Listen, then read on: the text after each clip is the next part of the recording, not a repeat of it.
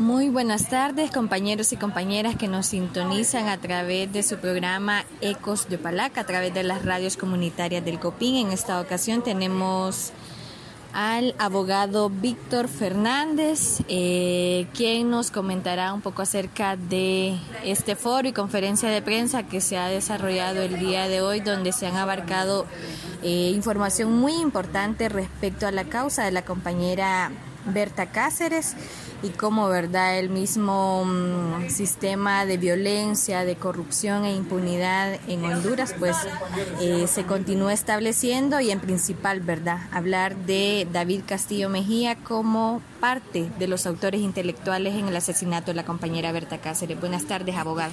Hola, compañera, buenas tardes a usted, al auditorio de la radio Guarajambala y las demás radios que transmiten y retransmiten este, esta entrevista. Pues un saludo a la gente eh, que está pendiente del programa. Bueno, sí, hoy hemos tenido la oportunidad eh, de platicar en, voz alta, con proyección de nuestras voces, sobre, eh, especialmente sobre el perfil del señor David Castillo Mejía, Roberto David Castillo Mejía hemos, hemos reflexionado sobre, sobre cómo en esta sociedad el éxito, la persona de éxito es presentada de una manera eh, a partir de, determinados comportamientos eh, como los que ha tenido el señor Roberto, Roberto David Castillo. Miren, Roberto David Castillo es un hombre relativamente joven, creo que debe tener 40 años, un poco menos de 40 años. Es eh, un hombre que eh, es militar de profesión, eh, militar de carrera, funcionario público porque fue funcionario de la ENE, asesor del, del, ministro de la ENE y empresario. Mire, o lo que este informe ha dicho es que ha fundado 10 empresas y ha dirigido 10 empresas caracterizado todo este comportamiento en apariencia, en apariencia exitoso, es decir, bueno, todo el mundo, ah, buen muchacho, buen señor, pero ese señor resulta que ha hecho todo esto sobre la base de la corrupción, eh, traficando con influencias eh, y finalmente vinculado en hechos tan detestables como el asesinato de Berta Cáceres. Eh, y ha comprometido a toda la institucionalidad, toda esta que a nosotros nos lo presentan como lo bueno del mundo, los bancos, eh, eh, los bancos nacionales, los bancos internacionales, instancias de todo tipo terminaron apoyando a una persona aparentemente, insisto, con esta, falsa, eh, esta falsedad de éxito. Y contra eso estamos luchando los pueblos, contra, todo este, contra todas estas imposiciones de decirnos que es bueno ser lo que en realidad termina siendo malo, perjudicial. Porque en el caso, por ejemplo, del asesinato de Bertita, de Bertita en el que se involucró esta persona, pues es un golpe fuerte al país, a la familia, digamos, a la familia del Copín, a su familia sanguínea, es un golpe al país, eh, pero además es una pesa, pésima imagen del país, hecha por estos personajes, como David Castillo, que al igual que muchos otros, eh, constituyen el poder institucional de una sociedad como la nuestra. Entonces, un llamado me parece muy importante que la gente que escucha la radio, eh, se dé cuenta que lo que en apariencia nos dicen que es bueno, resulta ser falso, resulta, resulta ser perverso, resulta ser lo que ha construido toda esta desgracia social en la que estamos viviendo. Hay que pensar que lo que hacemos los otros y las otras, lo que hacen las comunidades, en realidad es lo bueno. Es decir, son los que defienden la vida, son los que aman el río, que aman la naturaleza, que no estamos dispuestos a matar, que estamos dispuestos a defender la vida, a promoverla en toda una de sus expresiones. De eso hemos hablado aquí hoy, en Tegucigalpa, en estos edificios grandotes.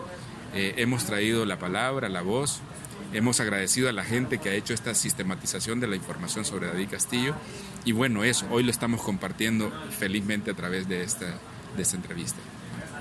Eh, sabemos de que el 29 de noviembre del año pasado, pues, eh, se culminó el juicio oral, ¿verdad?, por los autores materiales del asesinato de la compañera Berta, pero de igual manera no se ha dado una sentencia a estas personas.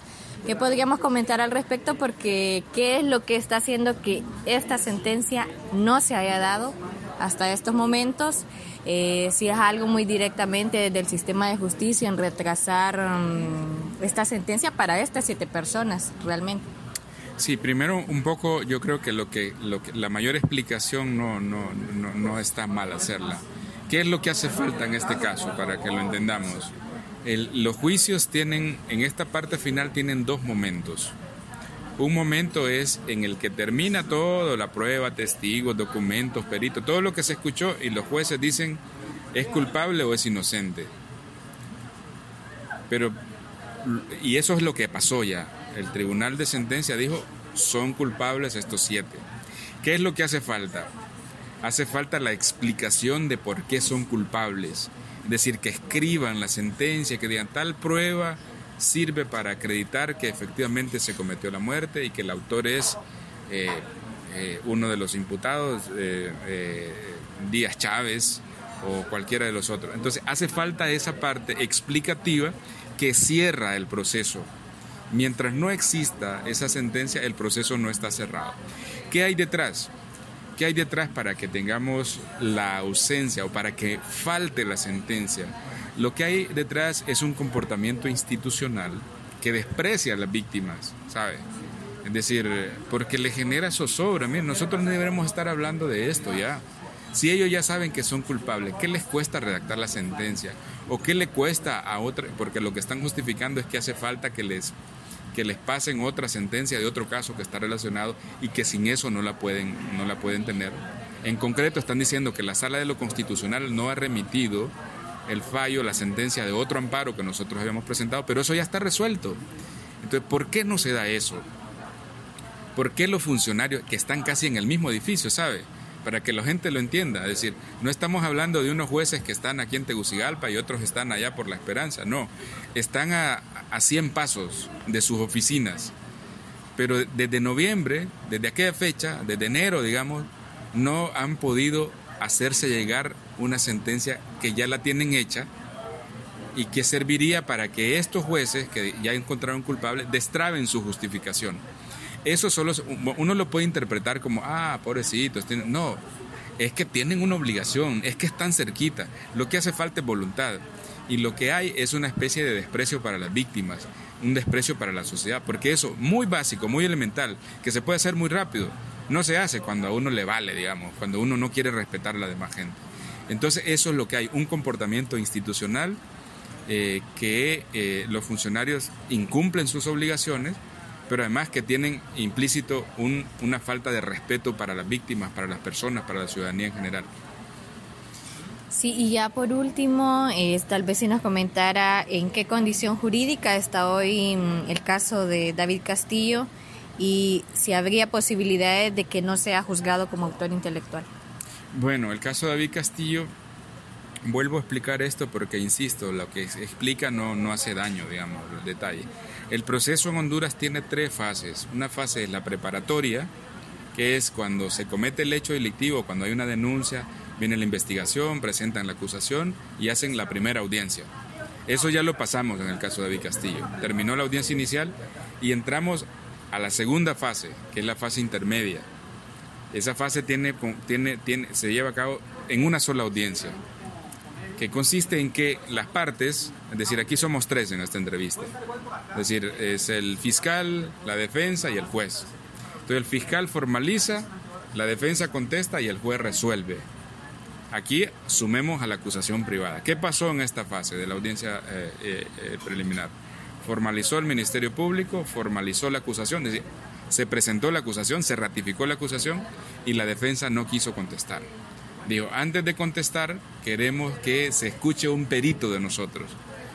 Uno que dice que, eh, que David Castillo no tiene que ver en el crimen. Esa intención de la defensa de que se escuche ese perito no está permitida por la ley desde la perspectiva de nosotros. Porque en esa audiencia solo es para que se acuse y se conteste la acusación. Y que las partes que acusan y contestan digan cómo valoraron toda la investigación, porque ya la vieron. No es para escuchar testigos, no es para escuchar peritos. Bueno, como la jueza, que en este caso podía ser yo, le dije, no, escuchemos al perito. Entonces la fiscalía y la acusación privada nos opusimos a eso. Y ese caso se fue a la Corte de Apelaciones para resolver quién tenía la razón de estas dos partes en contienda. Finalmente la Corte ya resolvió y dijo que la razón la tiene la Fiscalía y la acusación privada, que no pueden escuchar al perito, que solo tienen que hacer la acusación y ahora contestarla. ¿De acuerdo? Entonces eso está terminado. ¿Y ahora qué sigue? Es la continuación de, eh, de esa parte que le faltó a la defensa. Es contestar sus cargos, contestar la acusación que ya hizo la Fiscalía y la acusación privada. Y luego de eso, el, el juez, en este caso quien hace función de juez, tiene que decidir si la acusación tiene sentido o más bien tiene sentido lo que plantea la defensa. Y va a resolver si eh, la da la razón a la fiscalía, la acusación privada, remitir el caso a la siguiente fase, que es la fase de juicio oral y público. Con eso se cierra. ¿De acuerdo? Entonces, en ese momento eh, del proceso estamos. También le pueden dictar sobreseimiento, es decir, pueden dejar sin responsabilidad a David Castillo. Hay ese riesgo en esta audiencia. Es decir, estamos en, estamos en ese momento, eh, tenemos que afinar todos los mecanismos que tenemos para exigir justicia frente a este caso ante la amenaza de que David Castillo pueda ser favorecido. Y vean, saliéndome un poco de, de, esto, de lo literal del proceso, entonces estaríamos en esta fase y luego, si nos dan la razón a nosotros, iríamos a la fase de juicio oral y público, a hacer lo mismo que ya pasó con los primeros siete, es decir, a ver si David Castillo es culpable en un juicio oral y público. Eh, frente al riesgo que hay de que David Castillo pueda ser beneficiado en este o en cualquier otro momento, es muy importante eventos como los que se hacen hoy. Esto de publicar quiénes son los imputados, decir cuál es su perfil, porque David Castillo, su gente, su familia, naturalmente, es decir, todo el que es acusado quiere librarse de esa responsabilidad.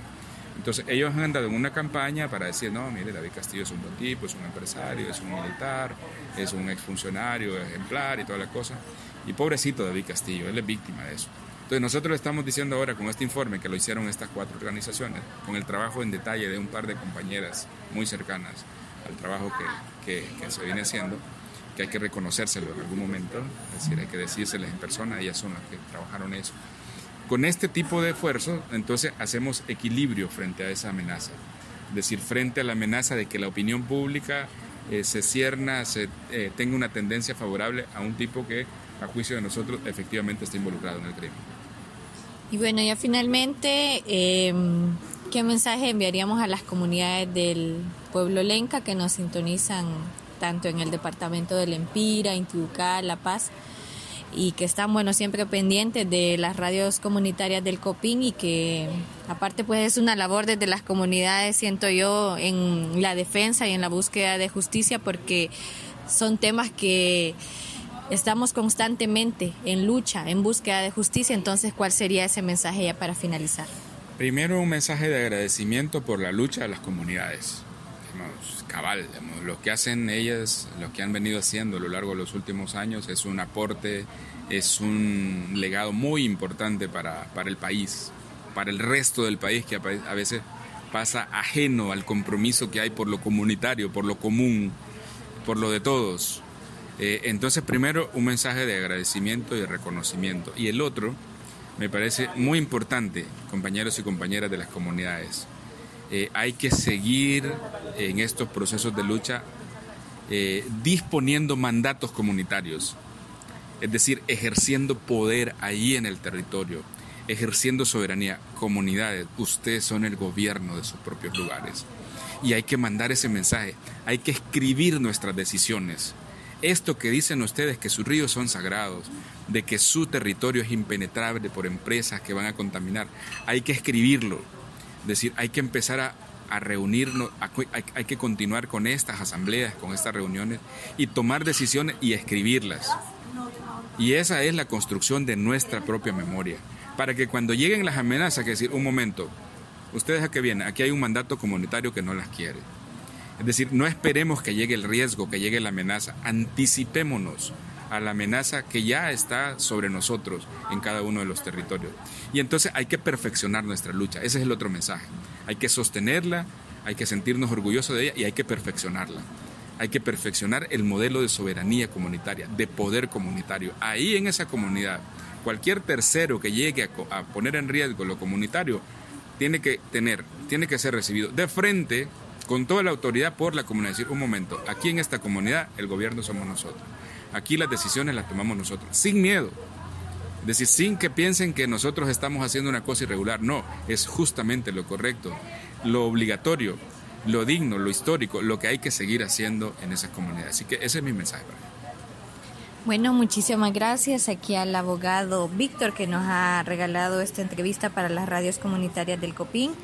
Y bueno, ya finalizando mm, este evento, ¿verdad? Que se tuvo aquí en Tegucigalpa, donde se dio a conocer pues información muy detallada del perfil de David Castillo y invitarles, ¿verdad?, que continúen en sintonía de las radios comunitarias porque estaremos pues brindando mayor información. Así que retornamos a cabinas con el compañero Rolando.